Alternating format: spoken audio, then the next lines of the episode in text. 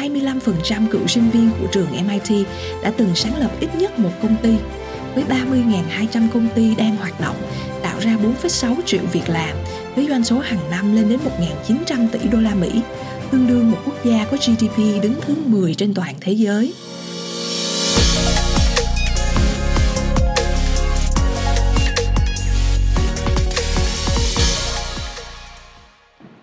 Chào các bạn, mình là Lê Diệp Kiều Trang, là doanh nhân khởi nghiệp, là nhà đầu tư và là người tin rằng việc học cũng như phát triển bản thân là một hành trình suốt đời. Các bạn đang theo dõi loạt bài về phương pháp học. Trong loạt bài này, mình chia sẻ cùng các bạn trong 3 số. Nếu các bạn chưa xem hai số trước, mình có để đường dẫn ở phía bên dưới. Bài đầu tiên mình chia sẻ về phương pháp học là tự học. Đây là phương pháp mà mình được rèn luyện rất nhiều ở trường phổ thông trung học chuyên Lê Hồng Phong. Bài số 2 phương pháp học bằng tranh luận là phương pháp học mà trường đại học Oxford đã sử dụng vô cùng hiệu quả. Mình có chia sẻ với các bạn ở đường link bên dưới.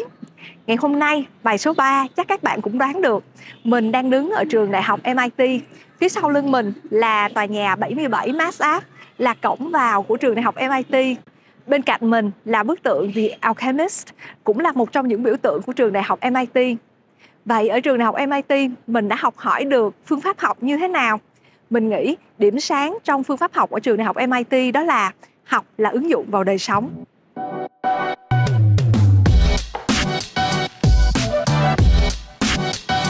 Mình biết khi nói về trường đại học MIT là mình sẽ rất là biased, sẽ rất không công bằng và chủ quan.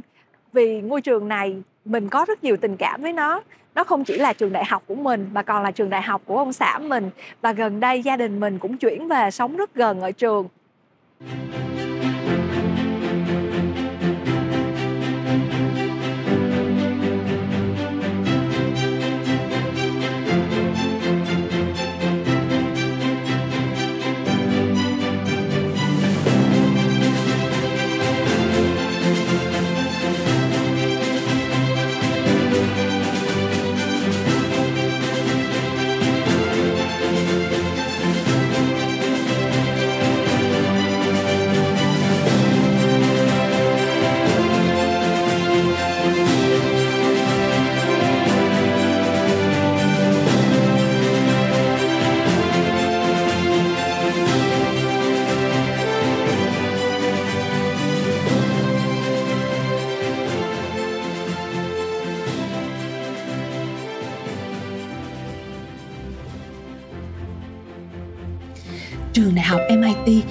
Thành lập vào năm 1861 với cơ sở đầu tiên được đặt tại thành phố Boston, khu Bắc Bay. Có lúc người ta đã gọi trường là Boston Tech, đáp ứng nhu cầu công nghiệp hóa đang tăng cao lúc bấy giờ tại thành phố Boston. Trường Đại học MIT chọn mô hình trường đại học bách khoa của châu Âu, tập trung vào khối ngành khoa học ứng dụng và kỹ sư. Hướng đi thử nghiệm này sau đó vô cùng thành công và trường nhanh chóng phát triển mạnh mẽ, đến lúc cơ sở tại Boston dù đã cơi nới vẫn không theo kịp sự phát triển của trường. Đầu những năm 1900, trường MIT đối diện một lựa chọn bước ngoặt, chọn vị trí để xây dựng cơ sở mới. Có rất nhiều thành phố tự nguyện cấp đất cho trường, ví dụ như Springfield ở Massachusetts, thậm chí thành phố Chicago. Chủ tịch trường MIT lúc bấy giờ là McLaurin, một người trẻ tuổi đầy năng lượng đã chọn một bước đi vô cùng táo bạo đã định hướng trường MIT suốt 100 năm sau đó. McLaurin tin rằng việc xây dựng trường không chỉ là xây dựng những tòa nhà mà là đặt nền móng cho phương pháp làm việc, một tầm nhìn mới về phát triển khoa học kỹ thuật dựa trên sự phối hợp cao độ trong công tác nghiên cứu phát triển giữa các ngành khoa học khác nhau. Ông đã chọn mảnh đất bên kia sông Charles tại thành phố Cambridge lúc bấy giờ là một khu phố nghèo nàn, kém phát triển, đầy những xưởng sản xuất nhỏ, bụi bặm. Tuy nhiên, nó lại là nơi đang diễn ra rất nhiều hoạt động công nghiệp hóa. Tầm nhìn của McLaurin, MIT sẽ không phải là một trường kỹ thuật tầm thường, mà sẽ là thánh đường của khoa học kỹ thuật. Trái với sự lựa chọn của những trường đại học lúc bấy giờ như Harvard, Princeton, họ chọn những mảnh đất rất rộng và xây dựng những khoa ngành trong các khuôn viên đẳng cấp tách biệt với nhau thậm chí còn cách biệt với thế giới bên ngoài. MIT lại chọn một hướng đi khác, One Mega Building, một tòa nhà thật lớn. MIT tin rằng nếu các khoa ngành nằm ở những khuôn viên riêng biệt, việc nghiên cứu phát triển chỉ diễn ra trong một ngành, một khoa, như vậy sẽ không hiệu quả, không tạo ra được những phát minh đột phá. Sự phát triển của ngành hóa học có thể sẽ phải xuất phát từ những hiểu biết trong quá trình nghiên cứu ngành sinh học, vân vân và việc nghiên cứu phát triển liên ngành là vô cùng cần thiết. Trường MIT đưa ra một thiết kế cho một tòa nhà thật to, kết nối với nhau và các khoa các ngành đều kết nối trong một khuôn viên của mega building này. Tòa nhà này được xây dựng với một tiến độ không tưởng. MIT đã xây xong một tòa nhà một triệu feet vuông trong vòng 3 năm rưỡi. Thiết kế đó là nền tảng của sự kết nối và phát triển của trường MIT trong suốt 100 năm sau đó và còn nhiều trăm năm tới nữa. Đây là hành lang vô tận Infinite Corridor, kết nối hầu hết các nơi trong trường. Bạn có thể đi từ khoa này sang khoa khác mà không bao giờ phải bước ra khỏi tòa nhà. Các khoa ngành vì vậy có thể tương tác với nhau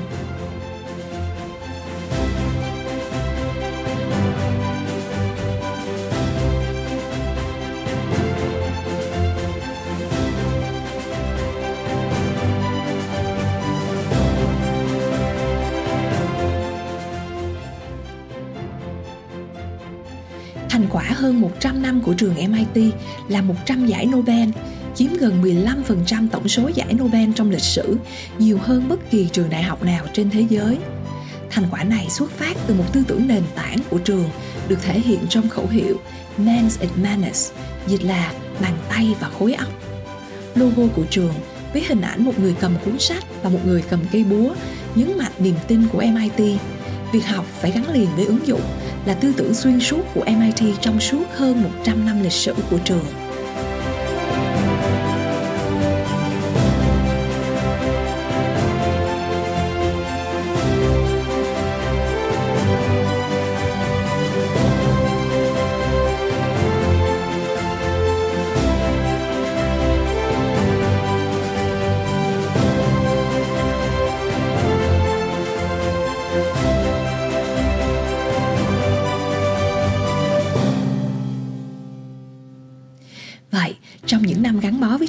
Với mình đã đúc kết được những gì từ phương pháp học tập rất đặc biệt này? Trước hết, từ khi thành lập, MIT đã có một tầm nhìn rất khác. Đó không chỉ là một phương pháp giáo dục đột phá mà còn là một tư duy trong cách làm việc và kết nối con người. MIT tin rằng giáo dục khoa học kỹ thuật phải xuất phát từ việc nối liền với đời sống, nối liền với nền công nghiệp. Lúc thành lập, Chủ tịch McLaurin đã tìm đến Eastman Kodak là người sáng lập của Kodak để tìm tài trợ. Dựa trên kinh nghiệm làm việc với những người tốt nghiệp từ trường MIT, ông tin vào nền giáo dục của MIT sẽ là tương lai của khoa học công nghệ. Eastman đã tặng trường một khoản tài trợ rất lớn, 2,5 triệu đô la Mỹ lúc bấy giờ, và yêu cầu được là nhà tài trợ ẩn danh. Sự kết nối sâu sắc của trường MIT và giới công nghiệp bắt đầu từ những ngày chọn địa điểm thành lập trường đây là Kendall Square những năm đầu tiên MIT đặt trụ sở mới tại Cambridge. MIT đã chủ động mở cửa, chào đón những công ty công nghệ, mở phòng thí nghiệm, trung tâm nghiên cứu và sử dụng nguồn lực con người từ trường đại học MIT. Cũng với tinh thần cộng tác, kết nối trong nỗ lực nghiên cứu và phát triển, một trường đại học đã không chỉ giới hạn mình trong nỗ lực nghiên cứu từ trường đại học, họ kết nối và tận dụng nguồn lực từ doanh nghiệp. Và lịch sử đã chứng minh tầm nhìn này là đúng đắn. Hơn 100 năm qua, trường đại học MIT đã phát triển thành trung tâm giáo dục khoa học kỹ thuật uy tín và có tầm ảnh hưởng lớn nhất trên thế giới. Khu công nghiệp Kendall Square chỉ với diện tích một dặm vuông được mệnh danh là một dặm vuông sáng tạo nhất trên hành tinh vì nơi đây tập trung rất nhiều công ty khởi nghiệp công nghệ về mặt số lượng và cả chất lượng. Canon Square là nơi chứng kiến sự phát triển của ngành công nghiệp in ấn và dệt may từ năm 1880 đến 1910, là cái nôi của ngành công nghệ sinh học, công nghệ máy tính. Ngày nay, chỉ trong một dặm vuông này là những phòng lab, trung tâm nghiên cứu với hàm lượng chất xám vô cùng lớn. Có sự góp mặt của cả những công ty khởi nghiệp và cả của những ông lớn như Microsoft, Google, Facebook. Các bạn có thể điểm danh đều có trụ sở phòng nghiên cứu tại đây. Kết quả của hướng đi mang tính chiến lược này là 25% cựu sinh viên của trường MIT đã từng sáng lập ít nhất một công ty với 30.200 công ty đang hoạt động, tạo ra 4,6 triệu việc làm với doanh số hàng năm lên đến 1.900 tỷ đô la Mỹ, tương đương một quốc gia có GDP đứng thứ 10 trên toàn thế giới. 100 năm sau đó, nơi này được lấp đầy bởi những tòa nhà với các trung tâm nghiên cứu, phòng thí nghiệm và đặc biệt là trụ sở của nhiều công ty khởi nghiệp công nghệ làm nên lịch sử của nước Mỹ. Sự phát triển tương hỗ giữa trường đại học và khối doanh nghiệp công nghệ là một điển hình thú vị nhất, hiệu quả nhất và rất đáng được học hỏi. Trường đại học là nơi đào tạo ra nhân tài, xây dựng những doanh nghiệp được hình thành trên công nghệ mới, mở đường cho những ngành công nghiệp mới. Ngược lại, doanh nghiệp là nơi tạo lợi nhuận xứng đáng với công sức sáng tạo của trường đại học và cũng là nơi định hướng cho việc đào tạo và nghiên cứu của trường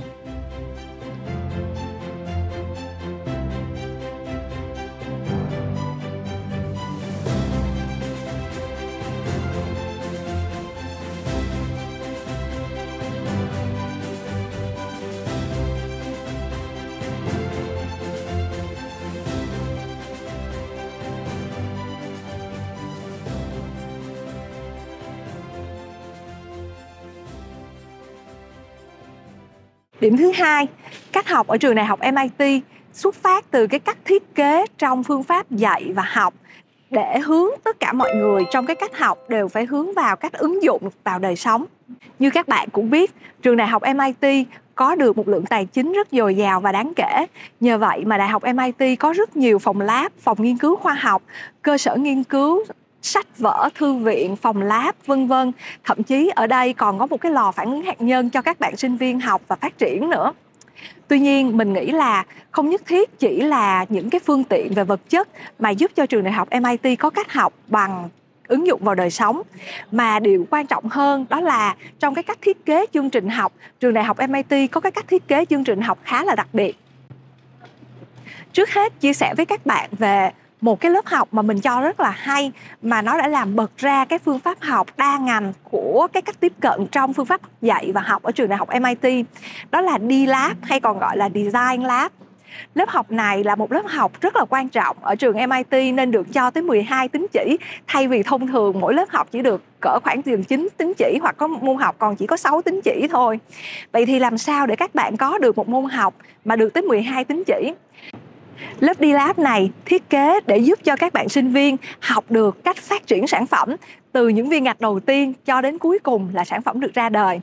Lớp học này sẽ thiết kế à, mỗi nhóm gồm có 4 thành viên, trong đó có hai bạn khối ngành kỹ sư, một bạn là thiết kế và một bạn từ khối ngành kinh doanh.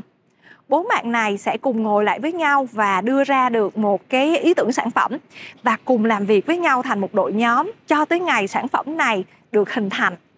vậy thì trong cái lớp học này nó hay ở chỗ nào? Nó hay ở chỗ là nó sẽ giả lập một cái môi trường rất là thực tế mà sau này nếu như các bạn làm việc trong cái khối ngành phát triển sản phẩm các bạn sẽ thấy là nó rất là giống với cuộc sống thực tế các bạn sau này đi làm như thế nào. Ví dụ mình là một người trong khối ngành kinh doanh. Khi học trong lớp này đầu tiên mình biết được là các bạn kỹ sư à, các bạn sẽ tiếp cận cái vấn đề về khoa học kỹ thuật của các bạn như thế nào các bạn nghĩ là các bạn sẽ thiết kế sản phẩm như thế nào? Và ngay từ giai đoạn thiết kế sản phẩm này, các bạn kỹ sư không chỉ làm việc một mình mà các bạn còn lắng nghe những ý kiến của mình. Mình sẽ đưa ra những ý kiến là liệu sản phẩm này có thực tế hay không? Sau này đưa ra thị trường thì người ta sẽ thích những cái tính năng gì của nó và những tính năng gì? Họ sẽ không quan tâm lắm đâu. Chính cái sự thảo luận này và làm việc trong đội nhóm này, mình tin là cũng giúp cho các bạn kỹ sư có cái góc nhìn từ cái góc nhìn kinh doanh. Và chính mình mình cũng hiểu được là những cái khía cạnh nào về mặt kỹ thuật là làm được và những khía cạnh nào là con người chưa có thể làm được. Bên cạnh đó khi làm việc đội nhóm như thế này mình càng hiểu được là à, cái cách mà các bạn làm việc có thể sẽ rất khác cái cách mà mình làm việc chẳng hạn. Ví dụ như các bạn thường phải tập trung à, ngồi riêng một mình để suy nghĩ ra một điều gì đó thay vì là thảo luận như một người hướng ngoại như mình chẳng hạn chính những cái tương tác này sẽ giúp cho các bạn sinh viên trong cái môn học đi lab này hiểu được là khi chúng ta bắt đầu một cái sản phẩm nào đó từ một cái ý tưởng thì điều gì là quan trọng, điều gì là không thể bỏ qua và điều gì thực ra cũng không quan trọng lắm cũng cho các bạn có được một cái kinh nghiệm là các bạn sẽ tương tác với nhau như thế nào và từng chặng đường trong phát triển sản phẩm đó nó gồm có những bước nào những bước nào sẽ làm cho công việc của các bạn hiệu quả hơn rất nhiều. Chính cái phương pháp này mình sẽ có những cái vị giáo sư uh, hướng dẫn và gặp cho cái đội nhóm của mình một cách thường xuyên một tuần hay hai tuần gì đó gặp và cho những mình những cái feedback. Tương tự như vậy, một lớp học khác trong khối ngành kinh doanh mà mình thấy rất là hay, đó là lớp học về Management in Adversity, có nghĩa là quản lý trong thời gian khủng hoảng. Chắc các bạn cũng biết, các bạn học MBA thì thường học theo cái cách là case studies, là à, mình sẽ được đưa ra một cái ví dụ một cái công ty thực tế và từ đó đưa ra những tình huống khác nhau để các bạn có thể phân tích và đưa ra những cái cách giải quyết khác nhau cùng thảo luận với nhau Tuy nhiên ở trường đại học MIT thì cái lớp Management in Adversity này còn đặc biệt hơn ở chỗ là cái case study mà mình được đưa ra đó là một cái ờ, công ty thực tế mà có liên quan đến trường MIT ví dụ như mình nhớ à, mình đã từng giải một cái case của công ty Akamai. Đây là một công ty công nghệ rất là thành công ở ngay uh, Cambridge ở trong trường MIT anh founder của công ty này trong sự kiện 11 tháng 9 uh, đã bị vì rơi máy bay. À, thế thì ngay lập tức sau đó người đứng thứ hai trong công ty phải bước lên và quản lý công ty trong thời gian khủng hoảng này như thế nào. Case study này không chỉ đưa ra những cái vấn đề để mình giải quyết mà còn bắt mình là phải diễn trong cái môi trường đó mình sẽ hành động như thế nào. Mình sẽ được đưa vào vai trò của người thứ hai trong công ty. Trong khi đó một số bạn sẽ đóng vai trò là uh, những C-level executive có nghĩa là trưởng những phòng ban trong công ty. Vậy thì người số 2 trong công ty sẽ phải thuyết phục những người còn lại trong công ty như thế nào để họ yên tâm, họ vững chí và họ biết cách phối hợp với nhau xử lý cái tình huống khủng hoảng này như thế nào. Một giả lập khác là trong cuộc họp board meeting, họp hội đồng quản trị, một số bạn sinh viên khác trong lớp sẽ đóng vai trò nhà đầu tư mình phải đóng vai trò là người thứ hai trong công ty bước lên và trình bày với lại nhà đầu tư là công ty sẽ vượt qua những khủng hoảng này như thế nào, phân tích tài chính của công ty như thế nào và làm sao để mình có thể thuyết phục được những nhà đầu tư là công ty sẽ vẫn bình ổn. Chính cái cách thiết kế chương trình như thế này làm cho việc học không chỉ là biết thêm một kiến thức mà còn là giúp cho mình có thêm những trải nghiệm. Mặc dù những trải nghiệm này chỉ là những trải nghiệm giả lập, nhưng nó rất gần với thực tế và giúp cho sinh viên mỗi khi học hãy nhìn về cái tương lai mà khi mình giải quyết vấn đề đó trong thực tế sẽ phải chuẩn bị như thế nào? Tóm lại, với tiêu chí học đi đôi với hành, trường MIT thử thách các mô hình dạy và học thông thường khác, đặt tiêu chí tiên quyết trong việc học đó là học như thế nào để chúng ta có thể ứng dụng được vào đời sống. Điểm thứ ba trong cách học ở trường đại học MIT đó là họ đặt người học vào vai trò chủ động trong hành trình học hỏi này. Chắc các bạn cũng biết câu tháng giêng là tháng ăn chơi thì ở trường đại học MIT tháng giêng là tháng để làm IAP hay còn gọi là Independent Activities Period. IAP sẽ được tổ chức như thế nào? Nguyên một tháng giêng này, sinh viên không phải đi học, nhưng mà không có được ăn chơi. IAP được tổ chức theo cách là cả sinh viên lẫn giáo viên, hay là những người nghiên cứu trong trường, đều có thể tự đưa ra một chủ đề, một môn học mà mình đã nghiên cứu từ lâu, tự lên chương trình giáo án và mở lớp những lớp học này sẽ được đăng tải trước đó và mời gọi mọi người cùng tham gia. Ví dụ như, các bạn có thể quan tâm về đề tài yoga chẳng hạn, hay là các bạn quan tâm về đề tài à, vật lý nguyên tử, hoặc là một đề tài nào đó rất chuyên sâu trong từng lĩnh vực nghiên cứu này. Các bạn có thể đưa ra một cái phần mô tả ngắn gọn và mời gọi mọi người cùng đến học những cái khóa học này. Những khóa học này có thể chia ra nhiều lớp khác nhau và các bạn cũng phải ghi rõ mỗi lớp học là sẽ theo chủ điểm nào thế thì tất cả các thành viên trong trường, cho dù là thầy cô hay là học sinh, nếu quan tâm đến đề tài đó sẽ đăng ký lớp học của bạn. Và trong tháng giêng này, họ sẽ đến lớp của bạn để bạn dạy cho họ học.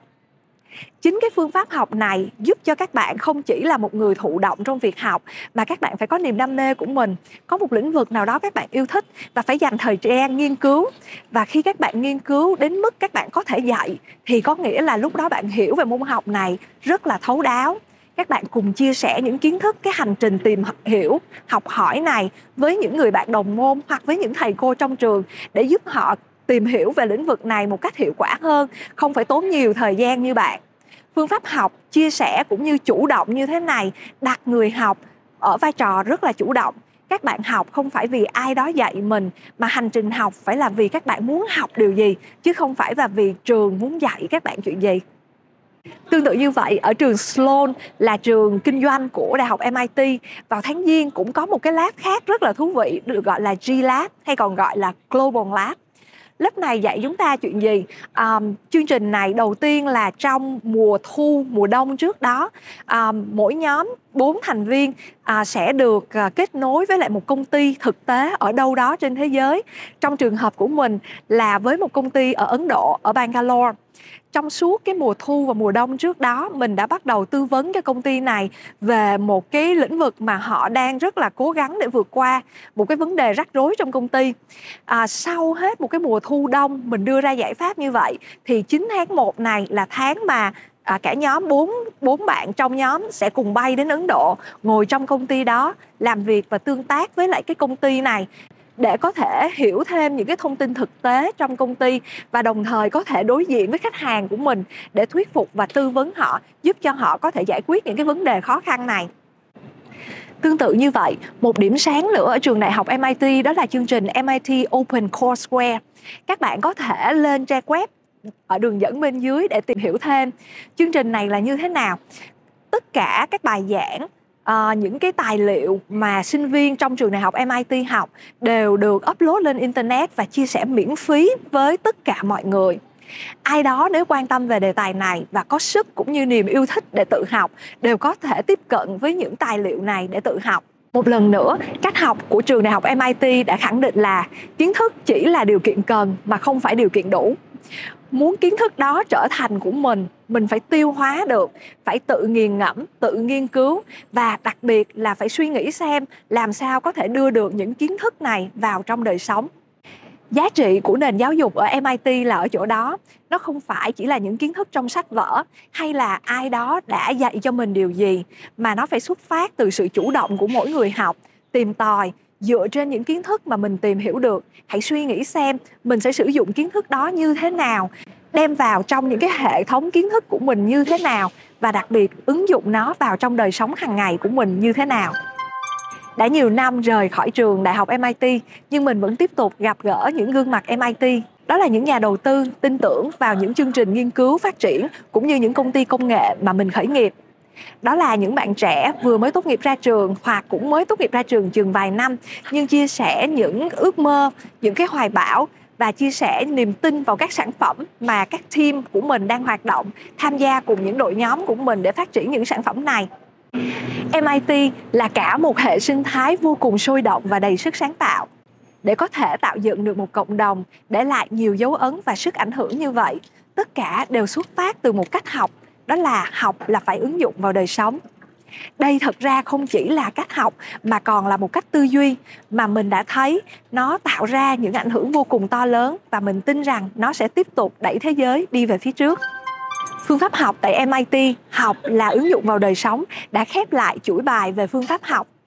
nếu các bạn yêu thích những nội dung này, đừng quên subscribe vào CEO Lab channel và hãy để lại những lời chia sẻ về các phương pháp học hữu dụng mà các bạn đã từng trải qua ở những trường đại học khác. Mình rất muốn đây sẽ là một cái kênh mà chúng ta có thể trao đổi, chia sẻ với nhau những cái trải nghiệm hay trong cách học, phương pháp học và khuyến khích nhau cùng học hỏi và phát triển bản thân nếu như mình tìm thấy những nội dung nào đó hay à, xin phép cho mình liên hệ với các bạn và biết đâu mình có thể tạo thêm những nội dung mới có thể chia sẻ cùng với cộng đồng CEO Lab Xin chào các bạn và chúc các bạn hành trình học hỏi và phát triển bản thân luôn nhiều thú vị và hiệu quả. Vậy là chúng ta đã đi qua chuỗi 3 bài về phương pháp học, phương pháp học tự học, phương pháp học bằng tranh luận và phương pháp học bằng cách ứng dụng vào thực tế. Hy vọng ba bài về phương pháp học này sẽ tạo nguồn cảm hứng cho các bạn trong hành trình học hỏi và phát triển bản thân. Tuy nhiên, một câu hỏi mà nhiều bạn, trong đó có cả chính mình, thường hay trăn trở đó là trong hành trình phát triển năng lực của một doanh nhân, việc học hỏi từ trường lớp thực sự có cần thiết? Tính lãnh đạo là do thiên phú hay thực sự có thể đào tạo được? Việc phát triển bản thân trong môi trường doanh nghiệp có những đặc thù gì? Mời các bạn đón xem số kế tiếp Doanh nhân, lệnh Hồ Sung để cùng thảo luận.